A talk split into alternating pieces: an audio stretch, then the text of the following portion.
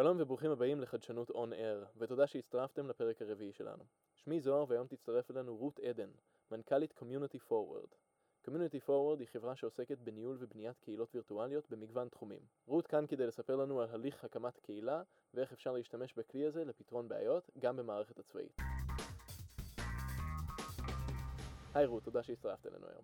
אהלן. בתור עורכת דין מוסמכת, מה גרם לך להתעסק בעולם של קהילות ולעשות את השינוי קריירה? החלטתי לעשות uh, שינוי קריירה, הייתה דווקא לא קשורה בכלל לפרקטיקה, בכלל הייתי בחופשת לידה, וככה לקחתי מן הסתם טיים אאוט מהעבודה השוטפת. Uh, באותה תקופה גם לא עסקתי ספציפית בעריכת דין, אלא הייתי מנהלת שיווק של משרד עורכי דין, וככה מתוך חופשת הלידה נכנסתי uh, לקהילה מסוימת שנקראת סופרגר זה אופי. ומתוך החוויה שלי בעולם הזה של, ה, של הקהילות ובתור חברת קהילה, הרגשתי שינוי אה, מאוד מאוד עצום שקורה אצלי, כחברת קהילה.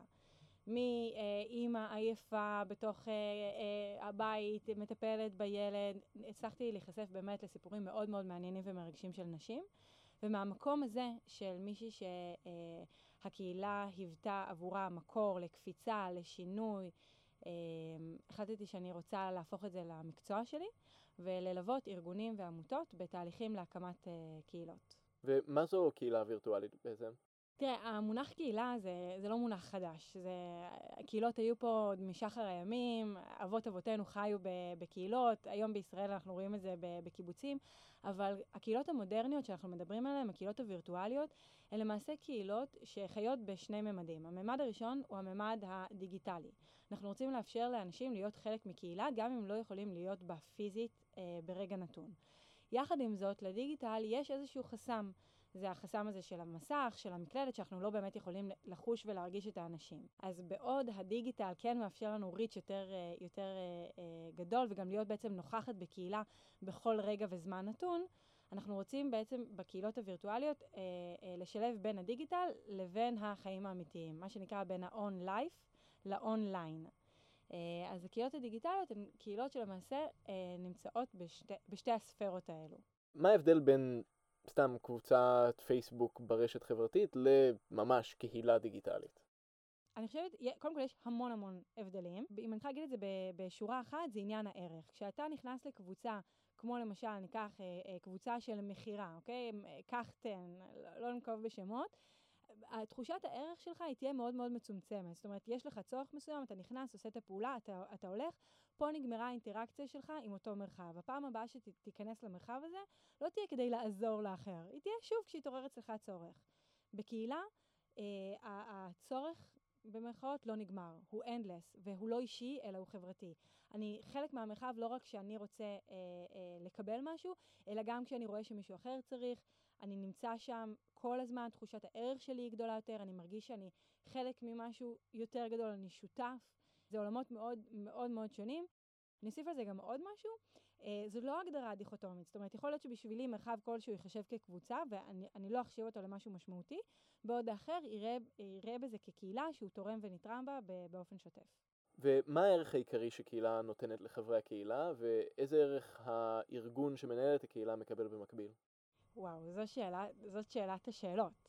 Uh, קודם כל זה מאוד מאוד משתנה. קהילה היא חייבת להיות קבוצה של אנשים uh, שיש להם מחנה משותף חזק ויציב, ושבתוך המרחב הזה, בתוך המרחב הקהילתי, נוצרים אה, אה, מערכות יחסים וקשרים ויחסי גומלין בין המשתתפים. עכשיו, ככל שהמחנה המשותף יהיה חזק יותר וקונקרטי יותר, זאת אומרת, לא ניקח למשל את כל חיילי צה"ל, או לא ניקח למשל את, אה, כל, את היותנו יהודים או את אה, היותנו ישראלים, אלא ניקח באמת מחנה, מחנה משותף יותר קונקרטי, שם אנחנו יכולים בעצם לייצר ערך הרבה יותר משמעותי עבור האנשים. כי אם אתה ואני חווים את אותו אתגר או ניצבים בפני אותן הזדמנויות, אז הערך המוסף שאנחנו יכולים לקבל קשור ספציפית לאותם הדברים. עכשיו, שאלת מה הארגון יכול לקבל מזה, אז גם זה עולם ומלואו. תמיד כשאנחנו מתחילים תהליכי אסטרטגיה עם ארגונים, אנחנו שואלים את השאלה, מה הארגון צריך? האם הארגון צריך למשל... אה, להגדיל את הפרודוקטיביות של העובדים? האם הארגון צריך, אה, יש לו איזושהי בעיה שהרבה אה, עובדים עוזבים את העבודה או לא רוצים להמשיך במסלול שלהם? ודרך הקהילה אנחנו בעצם רוצים להגביר את המוטיבציה שלהם, לתת להם תחושה שהם באמת, אנחנו רואים אותם, שהם חלק מה, מהדבר הזה, שנותנים להם ערך מוסף שהוא לא רק בדמות המשימה שהם קיבלו והמשכורת שהם מקבלים בסוף החודש. ואז מתוך ההבנה של מה הארגון צריך, אנחנו בעצם עוברים להבין מה החברי קהילה הפוטנציאליים שלנו צריכים. אז אנחנו עוברים, אנחנו שואלים אותם, ואנחנו מבררים את הצרכים שלהם, והקהילה היא, היא תמיד תהיה באזור החופף הזה של בין מה הארגון צריך לבין מה חברי הקהילה צריכים. ושם גם יהיה הערך המוסף. ספרי לנו מה זה בעצם Community Forward, מה אתם עושים. קומיוניטי uh, פורוורד הוא ארגון, ארגון מנהלי הקהילות של ישראל, uh, ואנחנו למעשה קמנו מתוך מת, מטרה לייצר סטנדרטיזציה בתחום הזה שנקרא קומיוניטי. בשנים האחרונות זה הפך להיות מעין Buzzword, ואתה רואה שבאמת כל אחד אומר, היי, hey, יש לי קהילה, ואז אתה שנייה מסתכל פנימה ואתה קולט שזה לא בדיוק זה. אולי יש לו קבוצה של אנשים, אולי יש לו, אה, אה, לא יודעת מה, עוקבים, אולי יש לו איזשהו עמוד עסקי, אולי יש לו עובדים שמגיעים לעבודה, אבל עצם העובדה שיש לו קבוצה של אנשים לא הופכת את זה לקהילה. ואז החלטנו שאנחנו רוצים בעצם לייצר איזשהו סטנדרט בתחום הזה, וזה בא לידי ביטוי בהרבה אה, אופנים. קודם כל, כמו שאמרתי מקודם, אנחנו מתחברות לארגונים, חברות, עמותות, סטארט-אפים, מבינים מה הצורך שלהם ובעצם אה, עוברים יחד איתם תהליך אסטרטגי להקמת קהילה.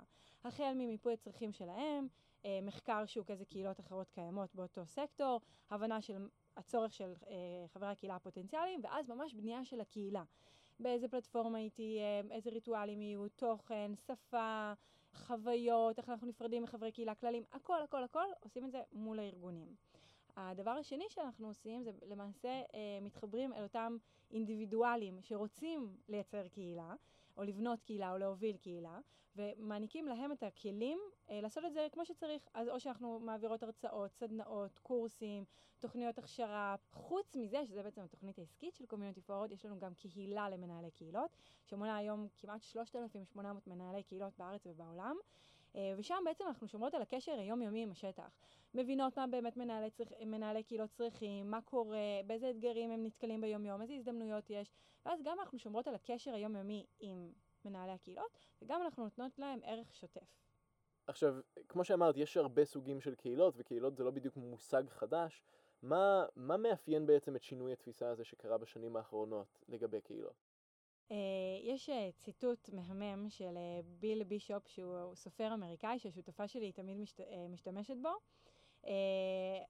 אני, אני לא זוכרת איך הוא הולך באנגלית, אבל בשורה התחתונה מה שהוא אומר זה שבעבר כולנו נולדנו אל קהילה. נולדנו אל השבט שלנו, נולדנו אל שבטי האימהות שלנו, האבות שלנו, והיום אנחנו נולדים ב- כאינדיבידואלים, והצורך שלנו אם פעם הצורך שלנו היה מתוך הקהילה למצוא את האינדיבידואל, היום הצורך שלנו, אנחנו קודם כל נולדים כאינדיבידואלים, והצורך שלנו הוא למצוא את הקהילה.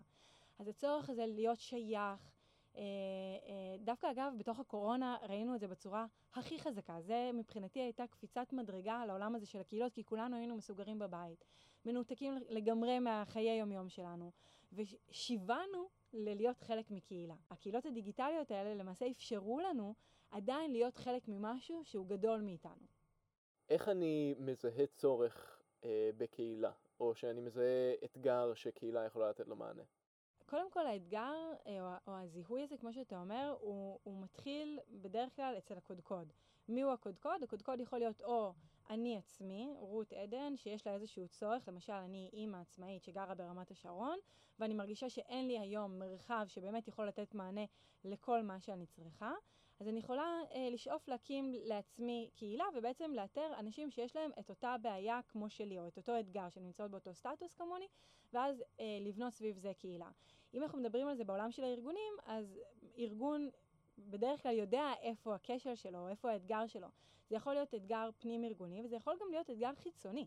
זאת אומרת, לפעמים האתגר הוא למשל שאני עושה איזושהי פעולה, אבל הסביבה החיצונית שלי לא מודעת לזה, ואז אני רוצה אולי לייצר תהודה לפעולה שלי, ואז מתוך זה אה, צריך לבדוק, שוב, האם לא רק יש לי אתגר בתור ארגון, אלא האם יש אנשים שירצו לקחת במרחב הזה, בקהילה הזו, חלק.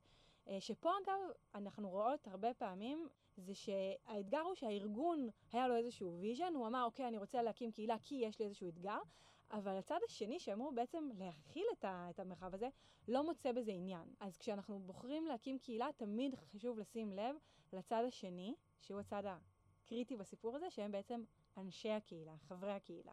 זיהיתי שיש לי צורך בפתיחת קהילה, אני מזהה שזה משהו שיכול להביא הרבה ערך לארגון שלי ולאנשים שלי, כמו שאמרת. אה, איך אני עושה את זה? הקמה נכונה של קהילה ובנייה של, אה, של המרחב הזה, היא תמיד בנייה שצריכה להיות בשותפות עם אותם חברי קהילה הפוטנציאליים. אחרי שהבנו שיש את הצורך, אנחנו נכנסים קצת יותר לעומק, גם בשביל להבין למשל באיזה פלטפורמות נוחות להם, ומה הם היו רוצים, ואיזה גודל קהילה, האם הם היו מרגישים יותר טוב בקהילה אינטימית או בקהילה בסקייל יותר גבוה. ואז אנחנו בעצם מתחילים, אה, אחרי שיש לנו את כל התשובות האלה, אנחנו מקימים את אותו מרחב באותה פלטפורמה שהחלטנו, ואנחנו מתחילים את זה בצירוף של מה שנקרא גרעין חברים ראשון. אותם אנשים שבאמת מגדירים באופן מזוקק את ה-DNA של חברי הקהילה הפוטנציאליים, ואיתם אנחנו מתחילים לרקום את הקהילה. מתחילים בהיכרות, תמיד זה השלב הראשון ששמים עליו את מירב הדגש, שהם יכירו אחד את השני ובאמת ייווצר כאן מערכת יחסים אמיתית בין חברי הקהילה. ככל שהגרעין הראשון הזה יותר מלוכד, אנחנו קוראים לזה אה, שהוא רוקד איזשהו ריקוד. ואז כשהקהילה גדלה וגדלה ומצטרפים עוד אנשים, הדבר הראשון שהם רואים זה כמות אנשים, נגיד 50 איש, 25, לא משנה, תלוי בגודל הקהילה, רוקדים איזשהו ריקוד. מה הכוונה? מדברים שיח מסוים, יש להם tone of voice מסוים, שואלים שאלות מסוימות, ואז ככל שהקהילה גדלה ומצטרפים עוד ועוד אנשים, אנחנו לא צריכים לעשות תהליך חינוך במרכאות מחדש, אלא הם בעצם כבר רואים מה קורה בתוך המרחב, והם רק מצטרפים לאותו ריקוד. אז אלה השלבים הראשונים של uh, הקמת קהילה. אגב, אנחנו הרבה פעמים גם uh, אוהבות לשים דגש על תהליך שנקרא תהליך onboarding. זאת אומרת, כשחבר קהילה מצטרף לתוך מרחב, הוא לא ישר יודע מה הוא צריך לעשות, נכון? אז מה הוא עושה? הוא כביכול עומד בצד, במרכאות, מסתכל ומנסה להבין מה קורה פה. אם אנחנו מייצרים חוויית onboarding חיובית, זאת אומרת, באים אל חבר הקהילה שמצטרף, מציגים את עצמנו, מסבירים לו מה הקהילה, מה המהות שלה, למה הוא הצטרף, אה, אולי מייצרים גם איזשהו call to action, זאת אומרת, למשל, תפרסם פוסט היכרות, תשאל שאלה כזו וכזו, תגיע למפגש הזה והזה. אז אנחנו מייצרים חוויה, אה, אה, חוויה הצטרפותית חיובית, וככה אנחנו מגדירים את הסיכוי שבאמת יהיה גם engagement ותוכן לת... לקהילה הזו. יש איזה שהן קטגוריות לסוגי קהילות שאת יכולה לציין? אז יש את הקהילות פנים-הארגוניות שפועלות כלפי פנים, ושם אנחנו יכולים למצוא גם את קהילות הלמידה. יש קהילות מותג, שזה בעצם קהילות שאיזשהו ברנד עושה כלפי חוץ, ואז שם המטרות שלי יהיו יותר מטרות שיווקיות, סיילס וכולי. ויש את הקהילות החברתיות, שזה כמו הדוגמה שנתתי מקודם, של אה, אימהות אה, עצמאיות שגרות ברמת השרון, ואני רוצה לייצר לי איזושהי קהילה חברתית אה, באזור שלי. איזה סוגי קהילות יש? איזה, איזה סוגים אין. יש לנו קהילות פנים-ארגוניות, קהילות למידה, קהילות מותג, קהילות מוצר, קהילות גיאוגרפיות, קהילות חברתיות, קהילות התנדבויות, קהילות שמבוססות אה, אה, מגדר. It's endless, באמת, ו- ולא רק זה, זה, זה רק ההתחלה, זאת אומרת, התחום הזה של הקהילות הדיגיטליות רק מתפתח, אז אני צופה לזה עוד עתיד מאוד מאוד גדול. משבר הקורונה בעצם uh, השפיע על הרבה דברים בחברה שלנו. Uh, איך הוא שינה את עולם הקהילות, ומה את צופה לעולם הזה בעתיד? אה, ואחד מהדברים שראינו היה שקודם כל רמת ה engagement ברוב הקהילות עלתה. אה, יש כאלה שהיא עלתה במידה מועטה ויש כאלה שהיא עלתה במידה רבה, אבל היא עלתה. זאת אומרת, אנשים מתוך הבידוד ומתוך הבית שלהם, אה, כמו שאמרתי מקודם, ממש רצו להיות חלק מקהילה, ושם ראינו באמת עלייה מאוד מאוד גדולה בתוכן. זה מהצד של חברי הקהילה. מהצד של הארגונים, בעצם מה שקרה זה שהם איבדו מגע עם, ה, עם העובדים שלהם. זאת אומרת, אם עד עכשיו היה לך שיחות מסדרון, ואנשים היו אה, נפגשים ליד הקולר ומדברים, פתאום כולם בבית, כביכול עובדים. אה, איפה האינטראקציה? איפה ה, ה, הקשר בין, בין העובדים לבין המעסיק וגם בינם לבין עצמם? ודווקא ארגונים היום שמים גז על הקמה של מרחבים קהילתיים, אה, גם כדי לחבר את העובד, גם כדי לתת לו את התחושה של ערך מוסף. אז אני רואה שהתחום הזה באמת רק ימשיך ויגדל. אגב, אה, עוד שינוי שקרה בתקופה של הקורונה זה גם הקמה של קהילות סביב זה. סביב למשל אה, קהילות של עסקים וקהילות של אה, מה עושים עם הילדים בתקופת הקורונה. זאת אומרת, התקופה של הקורונה הביאה לפריחה של קהילות גם בתחום של הארגונים, אבל גם בתחום של הקהילות החברתיות. מה היתרון בהקמת קהילה דווקא בתוך הצבא? מה, מה היתרון ומה האתגרים? יש פה איזשהו עניין של פלטפורמה. עכשיו, אני מאמין שלנו בתור אה, ארגון זה שהפלטפורמה שמחליטים להקים בה את הקהילה צריכה להיות פלטפורמה שחברי הקהילה נמצאים בה ב-day to day. עכשיו, כשמקימים קהילה, אם, בגלל שיש פה את העניין הזה של ביטחון מידע, אז צריכים לפעמים לבחור פלטפורמה שהיא מסווגת. העניין הוא שזה לא תמיד מתאים לחברי הקהילה, ואז אנחנו רואים את הדיסוננס הזה, שבעצם הם בכלל לא מצטרפים אל הקהילה, כי הפלטפורמה היא לא נגישה להם והיא לא נעימה להם, אז הם בכלל לא נכנסים לזה. זה דבר ראשון.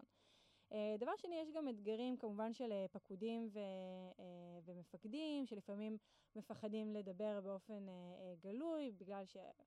איך, איך, איך יגיבו לזה, מה שנקרא, מלמעלה. אני אגיד אבל שזאת לא בעיה שהיא ספציפית רק לצה"ל. זאת אומרת, גם בתוך ארגונים אנחנו רואים את הבעיה הזאת, ולגמרי יש דרכים להתגבר על זה. למשל, הגדרה של כללי נה... ונהלים של הקהילה, התוויה של שיח, אפילו הוצאה של נושאים מסוימים אה, אה, מתוך הקהילה. זאת אומרת שאם יש למשל בעיה של אה, עובד עם קולגה, אנחנו לא מביאים את זה לתוך המרחב, ואנחנו פותרים את זה באופן אישי כדי להימנע מסיטואציות שהן אה, אה, לא נעימות. איך את חושבת שקהילה בתוך הצבא יכולה לקצר את הזמן בין בעיה מבצעית לפתרון מבצעי? העניין בצה"ל זה שהאופן שבו אה, בדרך כלל עובדים זה בקבוצות אה, קבוצות עבודה מסוימות. זאת אומרת, אני עכשיו בתור המפקד מחליטה מי הוא הצוות שלי, מביאה אותו לפתרון הבעיה, ובעצם שם אה, אה, מתנהל כל הדיון. ברגע שאני אה, מייצרת מרחבים קהילתיים, אז אני פותחת את השיח ואני מצרפת אליו, אל, אליו עוד אנשים שאולי לא ידעתי, לא, לא, לא חשבתי עליהם מראש, זה דבר ראשון. דבר שני, שזה מבחינתי עוד יותר משמעותי, אה, זה העובדה שצה"ל זה ארגון עצום, ב- ב- בסדר גודל של מיני מדינה. מאוד אה, אפשרי שיש בעיה מבצעית בחיל מסוים, אבל שחיל אחר כבר פתר אותה וכבר עשה את העבודה וכבר השקיע את המשאבים. ואז ברגע שאנחנו מייצרים קהילות למידה וקהילות שהן רוחביות וקהילות שהן אה, מחברות בין חילות, אז אנחנו יכולים אה, לקצר את זמן הבעיה, כי בעצם ה- ה- אם עכשיו יש לחיל מסוים בעיה, אה, או אתגר, אז הוא מציף אותה בתוך הקהילה, והחיל האחר שכבר פתר וכבר היה, יכול אה, אה, ישר לתת לו את המענה, והחיל השלישי, שעוד לא חשב על הבעיה הזאת, צופה באותו שיח, ויכול בעצם ללמוד ו- ולהתערם מתוך רק הצפייה בדיאלוג הזה. היום למדנו לזהות אתגרים שבנייה או שימוש בקהילה עלול להיות פתרון עבורם. תחשבו על האתגרים שאתם חווים ביחידות שלכם. איפה נקודות הכשל בקשר, ואיך אפשר לפתור אותן. תודה רבה שהצטרפתם אלינו לחדשנות און אייר. תודה רבה למפיק שלנו עמית מאיו, העורך שלנו עמית בשירי, ורות עדן שהצטרפה אלינו היום. תודה רות. רוצים לשמוע עוד תוכן מעניין מאיתנו בכל שבועיים? תירשמו לערוץ שלנו. אנחנו מעלים פרק בימי ראשון.